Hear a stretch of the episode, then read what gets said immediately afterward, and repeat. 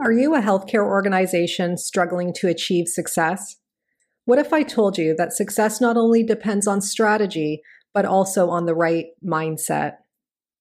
At the Mindset Gap, their team of seasoned consultants understand the critical role mindset plays in achieving organizational excellence by empowering your workforce to think innovatively, embrace change, and adapt to new challenges.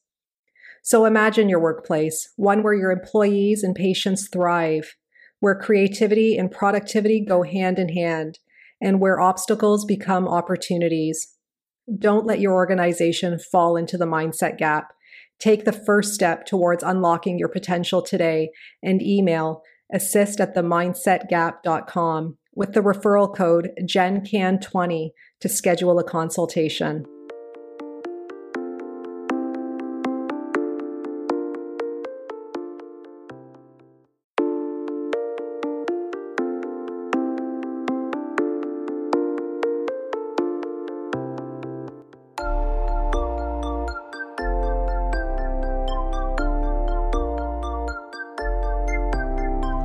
Welcome to the Healthcare Provider Happy Hour. This is a safe space where we invite healthcare providers to unapologetically be themselves after the working day.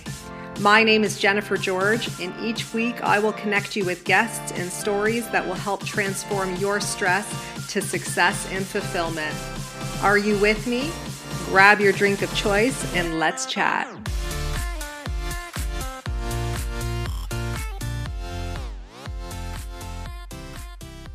Hey everyone, welcome to the Healthcare Provider Happy Hour. I'm your host, Jennifer George, and I'm joining you today with a special guest. His name is Dr. Joe Sherman. And Joe is a board certified general pediatrician with over 35 years of experience practicing in the US, Uganda, and Bolivia.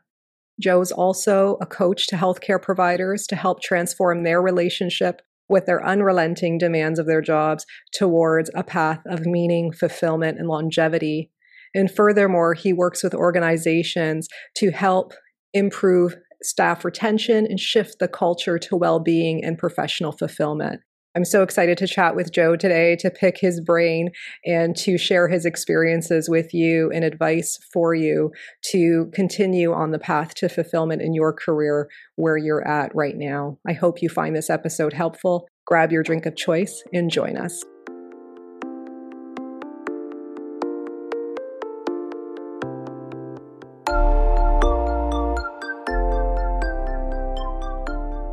Hi, Joe. Welcome to the show. Thanks so much for having me, Jennifer. Well, thanks so much for being here. So, can you tell our listeners a little bit about yourself, a bit about your story? Sure. I've been in practice for close to 35 years. And uh, most recently, I do work with physicians and other health professionals in coaching and retreat facilitation and workshop facilitation, mostly in the area of well being and career fulfillment and career discernment. Mm-hmm. Okay. So, for someone who's been in the practice for 35 years, to me, you are like the go to. By simply going to your website, you really have, I feel like you're just a wealth of wisdom and experience from all areas from the practitioner level, from the organizational level, from the cultural level, just working overseas as well. I just, I want to know so much about you and, and learn from you. So, can you tell me, like, how long have you been coaching for and how did you come into coaching?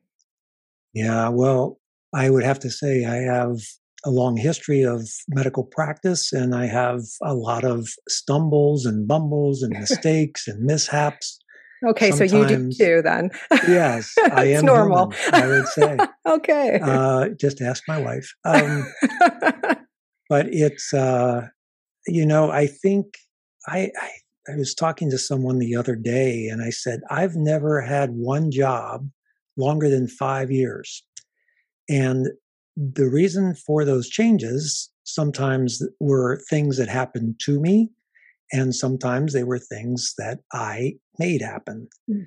And sometimes I think there was uh, some coincidence or maybe divine intervention that some of the things that happened to me came along at a time when I was ready for a change. Mm. So I have worked predominantly as a general pediatrician in community settings and also training pediatric or family medicine residents that are part of a training program in a university. But I would always have one foot in the community and the community clinics and community organizations and one foot in the institution. And I loved bridging that gap between those two places. So that's been the majority of my medical career. As far as coaching is concerned, you mentioned that I had lived overseas and worked overseas. Uh, we, as a family, lived in Bolivia for four years. We were uh, part of a mission group called Maryknoll Lay Missioners. And my wife was a clinical psychologist, and myself, with our two young children, who at the time were five and three, moved to Bolivia to live for four years. And during that time, it was like everything that I had done in my adult life came together. It was a chance for me to practice medicine, but also to be a part of a community with a common mission in a cross cultural experience. Uh, I got to play the role of counselor, pediatrician, teacher, cultural ambassador, welcoming people in uh, who are visiting from the US. So, all of these things in a community that welcomed us as a family was tremendously fulfilling for me. And then we returned. It was mm-hmm. after four years, our kids were getting a little older. We were concerned about their education. And I was frankly concerned that if I was going to be a doctor in the US, if I stayed away longer, I would kind of lose my, I don't know, any skills or things that uh, had changed since I had gone. So I returned and I started a job after working a few places filling in in some community clinics. I got a position at a university hospital in a university department in pediatrics in Seattle. And it was a very academic department, but my job was very much in a county hospital in this same cross cultural setting that I loved. But as soon as I came back and I was part of this academic department, I felt like the imposter, this idea of the imposter syndrome. It's like, I'm not a real researcher. I'm not a real academic doctor. The reality is, I'm more like that doctor walking in the dirt roads of Bolivia.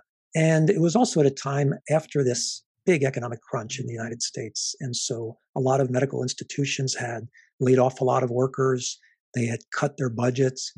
And I came into a clinic and became medical director with very few resources.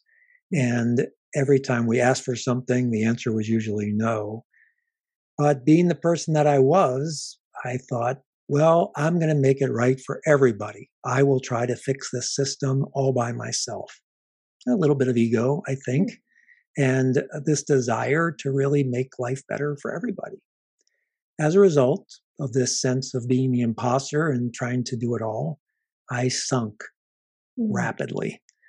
And first it was burnout, where I felt like I was just kind of coming in and going through the motions. And then it ultimately got to pretty bad anxiety and depression. It got to the point where I had to walk away completely from mm-hmm. medicine. And I just stopped and came back home took care of our kids. They were about 12 and 10 at the time. And my wife, she was working as a full time professor of psychology. And I really spent a long time going back, thinking back over Bolivia, thinking back over my whole career. And I was like, what is it that I really loved about medicine? And what was it that really burned me out? Mm-hmm. And I ran across a few books that were really helpful. One of them was called Let Your Life Speak, written by Parker Palmer. It was all about living more authentically and bringing more of who you are to what you do, soul to role, he would say. Love that. And, and I started to think, wow, maybe I'm supposed to be a counselor. Maybe I took a wrong turn back at pre med.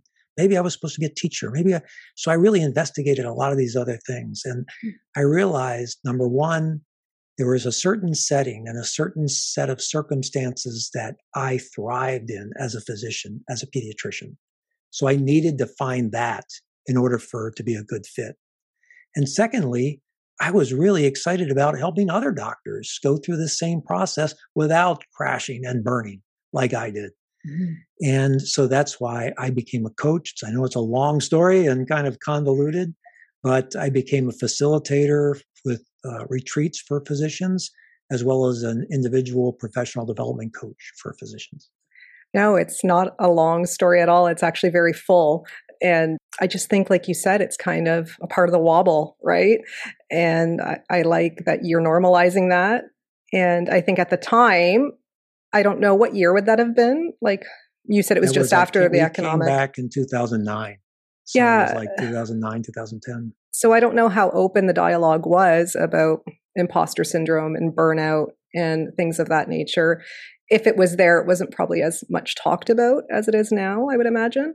So I love the fact that you experienced imposter syndrome, right? You were comparing yourself, you felt like you were a fraud in a way. And yet, getting through all of this, you wanted to help other physicians as well.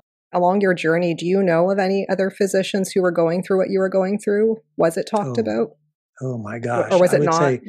it was not talked about very much, this whole idea of burnout and imposter syndrome, but it was all over the literature and there were papers written about it. It has been something that's been known about, at least in medicine, since uh, the mid 90s, I think. Mm-hmm. Um, however, I would say that as physicians have experienced burnout for a long time. And even before the pandemic was around, from surveys that have been taken every year of physicians, anywhere from around, uh, depending on the specialty, 30 to 40% of practicing physicians claim to be burned out. Okay. The latest survey since the pandemic uh, uh, has been with us now for two years. It's closer to 60% of all practicing physicians claim to be burned out on surveys. Okay. So that's pretty dramatic. It's double. Yeah. So from your experience, I don't, I, like I know you're a director as well, so you also have the leadership experience too um, that I didn't mention in the beginning. So people are taking this data, right? They're taking these surveys of of reported burnout, and what are they doing with them? Can someone? Because why do the rates keep going up, right? Like we've been yeah. we've been taking this data in for so long, but yet the rates continue to rise. Yes, I'm so glad you asked that question because one of the things that I do is consult with medical groups and organizations of physicians. And, and one of the first things they would say is, I think we're going to take a survey to see if we are if we have any burnout amongst our physicians working with us. And my first response is don't bother. It's mm. already there, I can tell you. And especially don't bother unless you plan on doing something about it. Because if you ask a physician if they are happy in their job, they are satisfied, fulfilled, or whether they are burned out, then the first thing they're going to say is, Yeah, I'm burned out. What are you going to do about it? And if you're not going to do anything about it, please don't ask me anymore. So I would say it's been known that it's there for a while. But we as physicians we're programmed since our medical training to just do what you're told, don't complain, and put the patient 1st mm-hmm. Put the patient first above yourself, above your own health, your own basic needs of sleep and going to the bathroom and eating. And we took that on because that was the way it was packaged. We had no other choice. It wasn't like, oh, you could go this route which was a more humane way of training you to be a doctor, or you could take this route, which was the boot camp way. And so that was what we've been told. That's what we've been programmed to believe. And if we were suffering, if we lack of sleep, emotional distress, one of our patients died and we didn't know what to do, how to handle our emotions. It's not like there was any mechanism for us to go to somebody, get some help, get the support we needed. As a matter of fact, there was the unwritten rule you don't complain, you don't mm-hmm. ask for help. It shows that you're weak, it shows that you can't handle it. So that's what we've been delivered, that message. And that's been internalized for us, at least in medical training. I think nurses are a bit more humane, although nurses have taken the bigger hit during the mm-hmm. pandemic mm-hmm. because they've been much more on the front lines. Yeah. But I think during their training, um, maybe because the it was predominantly women, they're much more compassionate and emotionally intelligent with people. Sorry to generalize, but I know that uh, from myself and and in, our, in my work that physicians just have been programmed and trained not to ask for help, never to say that you can't handle it, and to get in there and pitch in with everyone else. Yeah, it's like a paradigm shift essentially has to happen. It's a deep rooted internalization of our training over the years. And I think, too, for a lot of healthcare providers, we tend to be perfectionistic. We tend to have our own attributes as well that maybe predispose us to it also. And I think it's having a sense of compassion for ourselves to recognize that it's not entirely our fault um, if we do go down this path. And that there is recovery and that you know you've proved that you can get back to practice and that you can also um, go on to even help others which i think is amazing. I'm so glad that you mentioned that self-compassion because with my work with physicians probably the first step i take is that i ask them i say you know what were you taught in medical training what were you role model to do when you were having difficulty, when you were in distress. And very often they would say, You don't say anything, you just keep going, right? And I said, Okay. So there was there was the the end point of finishing residency, but now that you're in practice, you can't keep that up. There's no way you can keep that up indefinitely. And there needs to be this shift exactly what you say, where you realize the more and better that you take care of yourself, the better doctor you're going to be for your patients.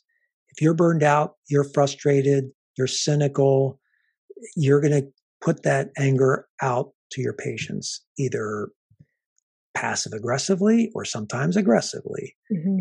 And so this is where the tables need to turn a little bit. You have to come first. It's not the patient comes first. It's you come first. And when you take care of yourself, then you bring this full, passionate, excited person to take care of your patient. And so, that comes with self compassion. Yeah. And so, Joe, what do you say to the provider who says, How do I do that? How do I put myself first? Do I, I don't have the time to put myself first? And kind of they just hold on to that argument um, yeah to treat themselves unwell. And we'll just like we'll talk about this at an individual level and then i want to ask you about that at an organizational level too if you could t- um, talk about that too. Absolutely.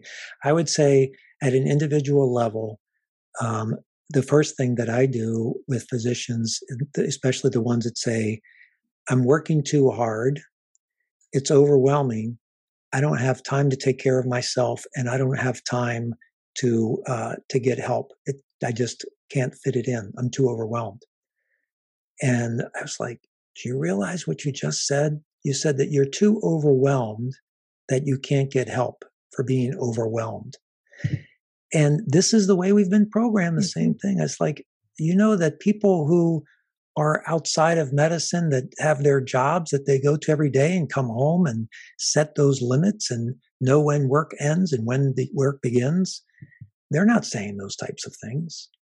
So the first thing I do is just try to recognize, help people recognize that this is not your fault. This is a culture that's been imposed upon you and it doesn't work anymore. It's not going to work for you. But if you're able to stop and realize, take a chance to breathe. And then as you breathe, look at what you're doing. What are your values? What are those core values? The reasons why you came into this profession to begin with, right? What are those? Do you really know? And I go through exercises with identifying those because usually those are not only in your work, it's also in the rest of your life. So, how much are you able to live out those core values in your current position? And very often, you're not able to. There are a lot of restraints. People call it moral distress or moral injury. You're not able to be the person that is consistent with your values because of external constraints. So then I say, okay, if that's true, how far away from that are you? You know, are you just so distant that it doesn't even sound like anything that you thought that you were getting into? Because we want to make sure that people kind of get over this idea of self sacrifice and that if they work harder, then it's all going to get better. Instead, it's kind of like, let's invest in your health and then you can be there for your patients. So we say what your core values are. What's your ideal job circumstance? What would you love to have? Where are you now? What's what are the barriers getting in the way from where you are now to where you would like to be? Right? What are the changes that need to be made to get to that ideal position? And I'm not talking about pie in the sky, everything perfect. Mm-hmm. I'm talking about step by step by step, starting to make changes, starting with setting limits, and realizing the value of saying no and setting limits are to your own health and the well being of your family who you care desperately about. And so, learning how to say no, setting limits, and slowly making those changes, if you can, with your current job to make it more like what that ideal position would be like.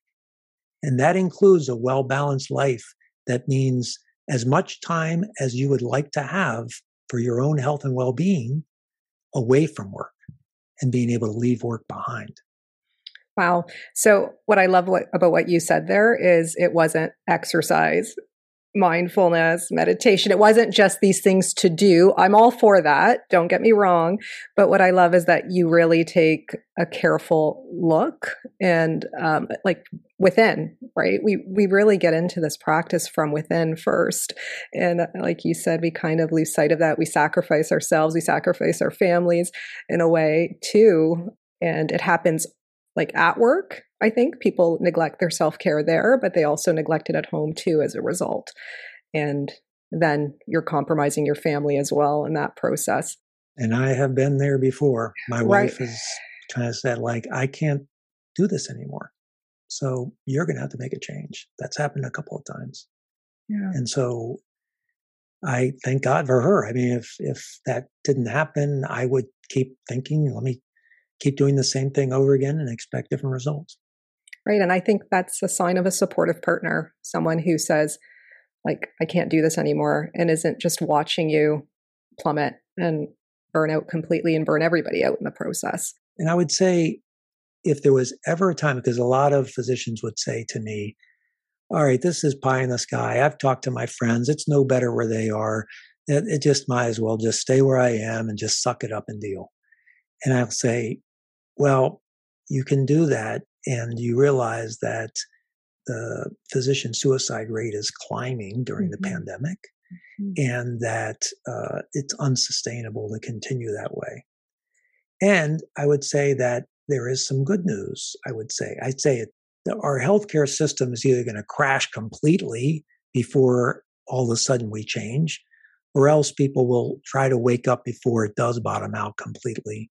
But we're at a position now because of the great resignation during the pandemic where it's starting with support staff, medical assistants, RNs, all of those people. They're like, I'm done, I'm gone. Hmm. So it's left the physicians to be to be doing even more without that support. Yeah. And because we've been programmed to deal with whatever we can and keep working, we're there. But many of the older physicians, something in the United States like 45% of the physicians are like seniors. They're over 55, 55 or older. And those of us who are that old, if we haven't left, we're going to leave soon as a result of this pandemic experience. And so physicians will start to be able to have more choices. Mm. And you can start to have more say in what your job is going to look like because healthcare organizations are going to have to finally value their staff, their physicians, their nurses, those people who have dedicated their lives as their most valuable assets and treat them with the with the respect and the care that they need. I'm so glad you said that because that's kind of in alignment with what I've been thinking. One of the things I said about on a recent podcast was I, I do believe that this year will be the year of the healthcare provider because of exactly what you just said. At some point, it's either going to plummet and there's going to be nobody left. I actually had a thought uh, um, one day just working. I was walking down the hallway, and you know, and you're just so uh, I'm so attuned to energy around me and and you know the environment and everything. And I've always felt like I've been able to foresee things and have had good foresight that way but I'll never forget I was I was walking down the hall and I could hear like a family being kind of rude to a nurse and I could just hear the you know it was a male voice that was pretty aggressive. And then I I uh, to the other side of me I could see uh, out of my peripheral a nurse talking to another nurse and having a hard time with something. And I thought oh my goodness one of these days nobody's going to show up this isn't going to be worth it for people to show up anymore. And, you know, and I just had that thought. And this was just a few months ago. And I, I was thinking, like, you know, is that what's going to happen? Are we going to be down to like acute ER services now? you know what I mean? It's just like you said, it's just stripping away. And I, I don't know about you, but do you, from what you're seeing compared to pre pandemic through your coaching and whatnot, are you noticing it's mostly because of moral injury or more because of burnout, or do they both go together? Because a lot of people are also now talking about moral injury being the bigger factor for them resigning and leaving the profession. I believe that some of this is terminology and semantics because yep. I believe that, you know, moral injury is part of burnout and people may not, you know, maybe for a physician to say, I'm burned out is kind of like what I said about that sense of the physician culture. You don't say you're burned out. That means that you're, you don't, you're not, you're weak. You're not strong enough. But if you say, I'm morally injured, then you are that innocent victim in that situation. So I have to say, I'm not the person that says it's all on the institution or it's right. all on the individual. It's a combination of two things. So I really believe that, ah, gosh, if you study, like the history of medical culture was such that physicians, when I was younger, I went to school in the 80s, the medical school and my residency training in the early 80s. And when we got out, physicians, boy, honored by society, paid rate, income, you know, the community loved you. Also, medicine was so much simpler. It was so much simpler. We had books that had everything that we needed to know, little pocket books and, and manuals. It wasn't the whole internet. So, in those days, maybe it was possible, and that we kind of created this world that kind of perpetuated that. And then the medical industry took over and really took off. And we as physicians have been kind of left behind. We're still doing things the way that we used to do them, but we've been given electronic health records. We've been mm. given inboxes and video conferencing and telehealth and follow ups and portals and all of these different things that are now in this box in front of us that never existed before. But we haven't changed the support system and the infrastructure mm to help us function within that environment. It's too much coming at us all at once. We can't handle it the same way. Patients' complexity has gotten so much more. Everyone comes in with a behavioral health overlay of every illness that they have. Their families come in and they're, you know, part of the whole situation. This wasn't true before. And so I think we need to slow down. We need to take longer with patients. We need to see less patients in the course of the day. We need to be given specific time to actually do all of the extra work generated by seeing patients or other people to do it for us so that we can be used at our highest potential. Mm-hmm. And we as individual physicians need to take care of ourselves and take personal responsibility to change that culture within so that we can sustain ourselves moving forward everything you're saying there is totally resonating with me, like a hundred percent. Um, a lot of what you're saying there, uh, everything that you're saying there is something I totally um, align with and believe in as well. I think we have a personal responsibility to ourselves, to our loved ones, to our to our profession, to our patients, you know, for the reason for getting into practice to begin with. And if we are employed to our organization as well. And I think like you said, um, I've always felt like as a healthcare provider, we can't blame the system. I mean, we're part of it, right? I, I've always felt like we just can't wait for the system to change before we take care of ourselves. It just, I mean, we just have no control over that. So I have compassion for for leadership. I have compassion for for those organizational leaders, you know, for stakeholders. Like I, I get all of that, and I really, it, this is just my personal belief that um, it's not like a top down type of solution in a way, maybe at an organizational entity level, that it's got to be collaborative. So, like you said, so if they are checking in with providers and saying, you know, how are you doing? But what, like maybe we can change that narrative and just make it more like, how can we, because they're burning out too, right? In a different way. Like, I mean, how much can they take as well? So, I guess I'm wondering now from an organizational standpoint, what are your like what are you seeing? What are your tips? How can we bring it all together so we're all healing through this? I think that that's the key. What you just said is that we're all healing and that we're all in this together. Yeah. i think that that's the key. I think that there has been over the years this kind of us them mentality. The bad guys are the administrators the good guys are the doctors. Mm-hmm those administrators don't know what it's like to have to deal day in and day out with the problems that patients come in with and be told that you have only 15 minutes to see this patient and that you've got to keep up your charts and you're falling behind and you're going to be in all of these different things. And they're telling us those things. They don't know what it's like. Then on the other hand, the administrators are saying those doctors just do not understand fiscal responsibility. We're not here trying to make a lot of money. We're just trying to survive financially. And the only way we can do that is if they do their part. We cannot cater to them all the time. So that's what's happening. And people are talking that way in their own little rooms instead mm-hmm. of meeting together and saying, number one, what is our common mission? It, and it can't just be the bottom line and it can't just be to make money. And it also can't just be the answer patients first, patients first. You can't do that. You have to say, what do we really want to accomplish? Who do we want to be as an institution? Who do we want not only our patients to know us as, but who do we want our doctors, nurses, MAs, everyone else to really be able to say, this is who we are?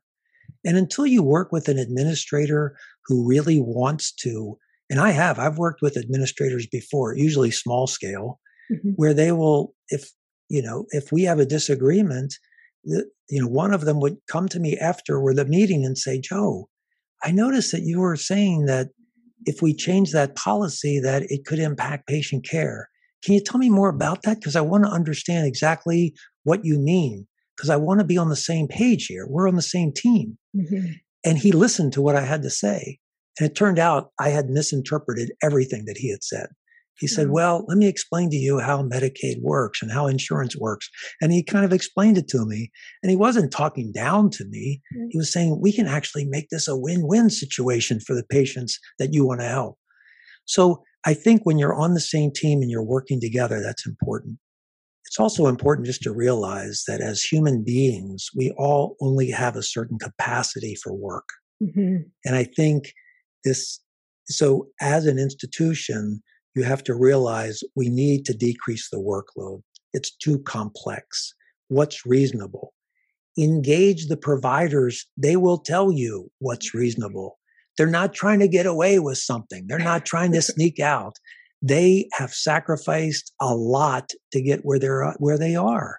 They're not trying to get away with something. Mm-hmm. so listen to them. They can tell you how they can be the best doctor possible.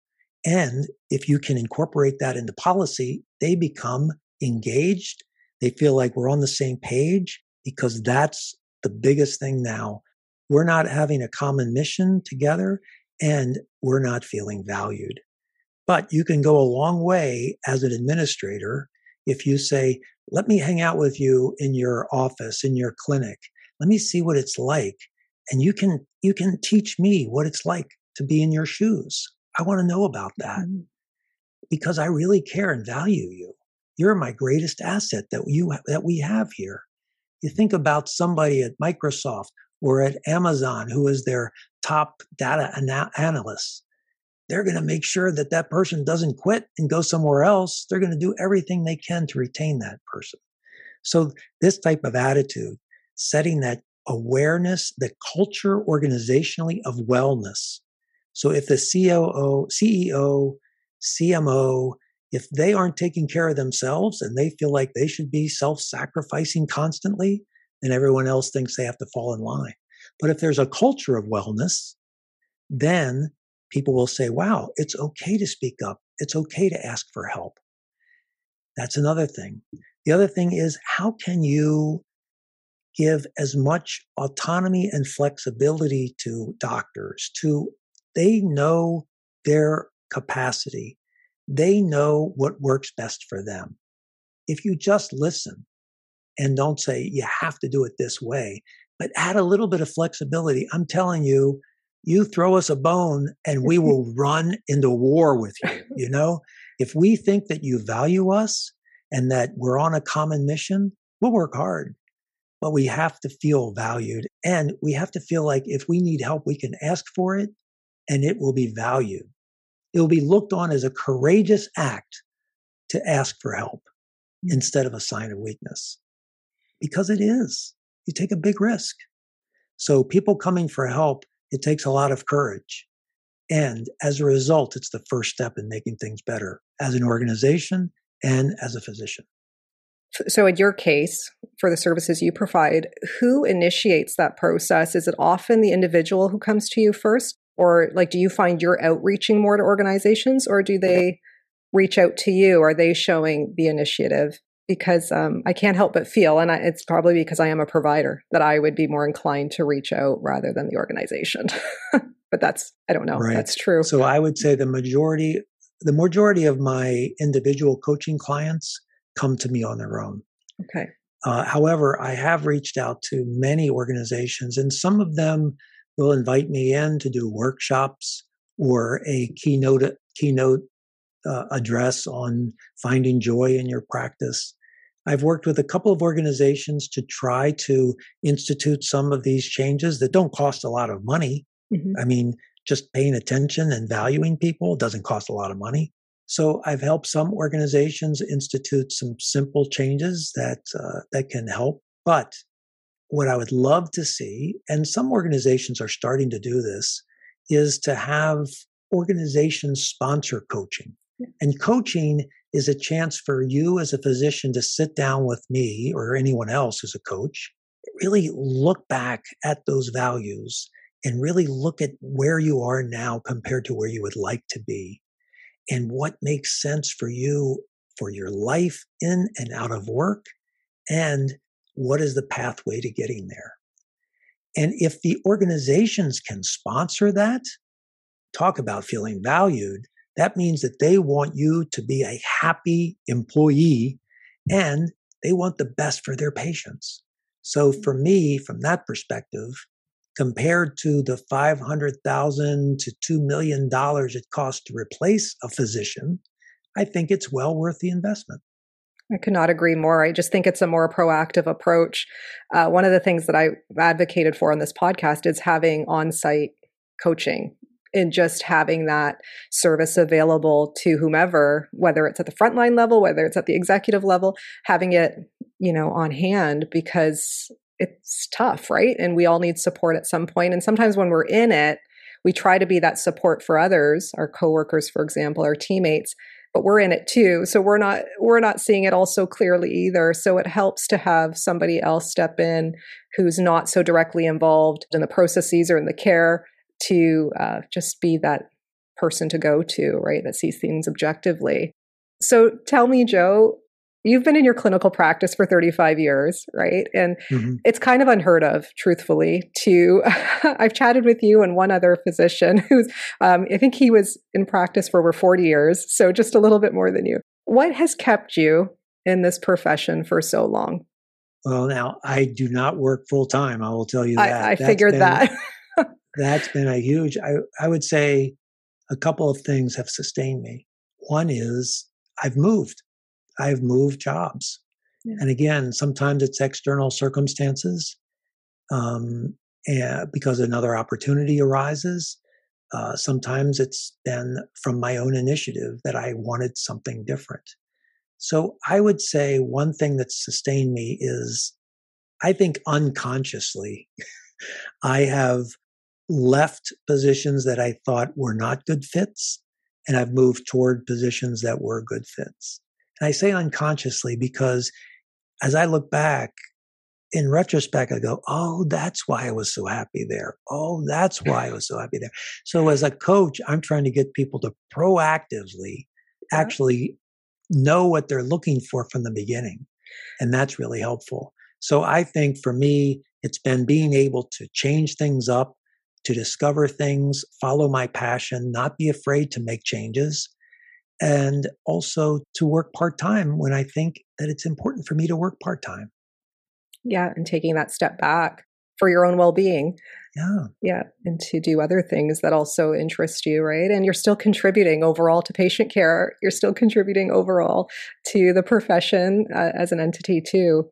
When you said leaving and going somewhere else, one of the things I, I try to uh, encourage on this podcast too for other providers is to move toward what aligns with you as opposed to leaving something that doesn't right and focusing on you know leaving leaving without knowing you know where you're going or so can you talk a little bit more about that is just directing yourself towards what you want as opposed to what you don't want?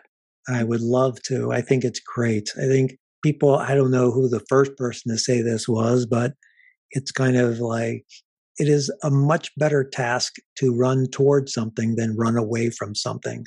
Or if you know what you're running away from, please know what you're running toward. Right. Yeah, love that. And I would say this about that. I think that that's really helpful. I would also say this. I know for myself, at at least one time in my life, I was running away from something that was a lot of pain and suffering. And what I was running toward was my mental health. So I really was running towards something. And even though it was getting away from where I was, I was running toward a plan and a goal to try to become healthier and to seek out and discern what my next step is going to be. So the one thing I would say is there are people who are at the extreme, and I was, and I think many of us are at this point, that running away could mean running toward a break, mm-hmm. a mental health break, something that will lead to something different and not just return to the same thing. But I think if you're able to get the help that you need, the support that you need, you know, I tell you, the, the main principle about coaching is you, as the client, have the resources and the knowledge already of knowing what you are passionate about and what works for you. All you need is somebody to accompany you, ask the right questions, give you a few exercises to go through, and then you can define exactly what you want to run toward. Love that. Yeah, it's just been so suppressed in essence from just showing up each and every day and just plugging away like you were doing before you burned out, yeah. essentially. One last question for you. Um, I saw on your website, I think it was under your blogs, I saw this interesting header post traumatic stress, I think, and post traumatic growth. And I thought, hmm, I didn't open it because I wanted to ask you about it. So could you tell me about post traumatic growth a little bit? Certainly. This came from the uh, the AMA. The AMA has a wonderful website and program that's online with all kinds of tools for for both organizations and individual physicians called Steps Forward. And they just conducted this huge study, a survey of physicians and all healthcare workers, not only physicians, but nurses and support staff and everyone who's in the hospital and clinics to try to discover, you know, what's the rate of burnout? What do they want? You know, all these different things. And they've really defined uh, several categories that organizations can, the steps that they can take to try to support physicians and other healthcare providers. But the other thing that they concluded was that after any type of natural disaster, and this pandemic has been mm-hmm. a global disaster, that you can emerge from that being totally traumatized and unable to function anymore, or you can use that time afterwards to kind of look back and say, what is it that we've experienced? What is it that this has exposed in our country, the United States especially? What is this exposed about our healthcare system, about racism, about our politics, and about uh, the way that we treat each other? Now, let's take that, those lessons learned and grow from that. Let's transform our healthcare system. Let's transform ourselves in the way that we approach how we live our lives, what we value, who we want to spend our time with.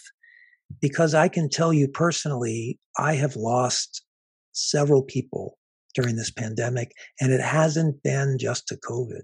Mm. It has been to for many other reasons.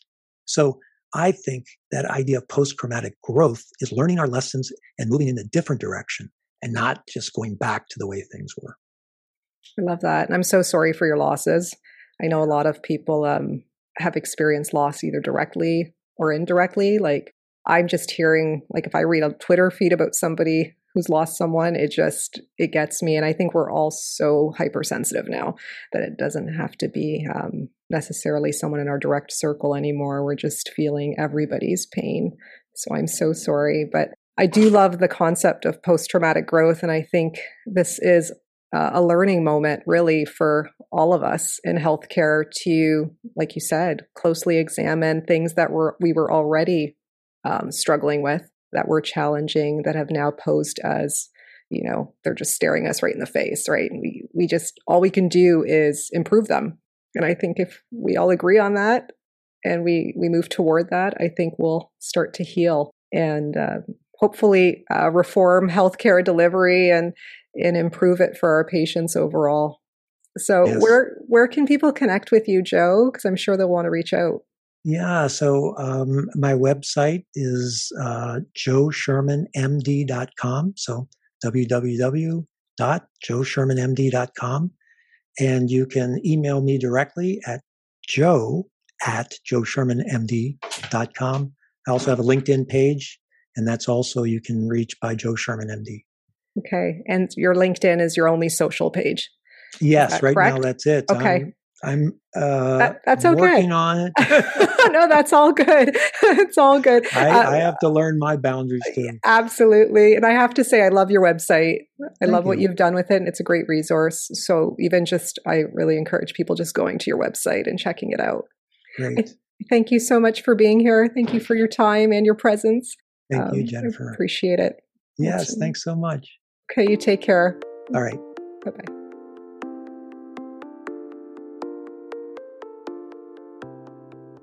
So, if you guys like this podcast, please subscribe and leave an honest review. Your feedback means everything to me. Your reviews are what moves this podcast forward, and I always appreciate receiving them. If you want to get a hold of me directly, reach out to me on social media. My handles are in the show notes, and you can always subscribe to my weekly newsletters at jennifergeorge.co so that we can stay connected. So until next time, thank you guys so much again for your ongoing support.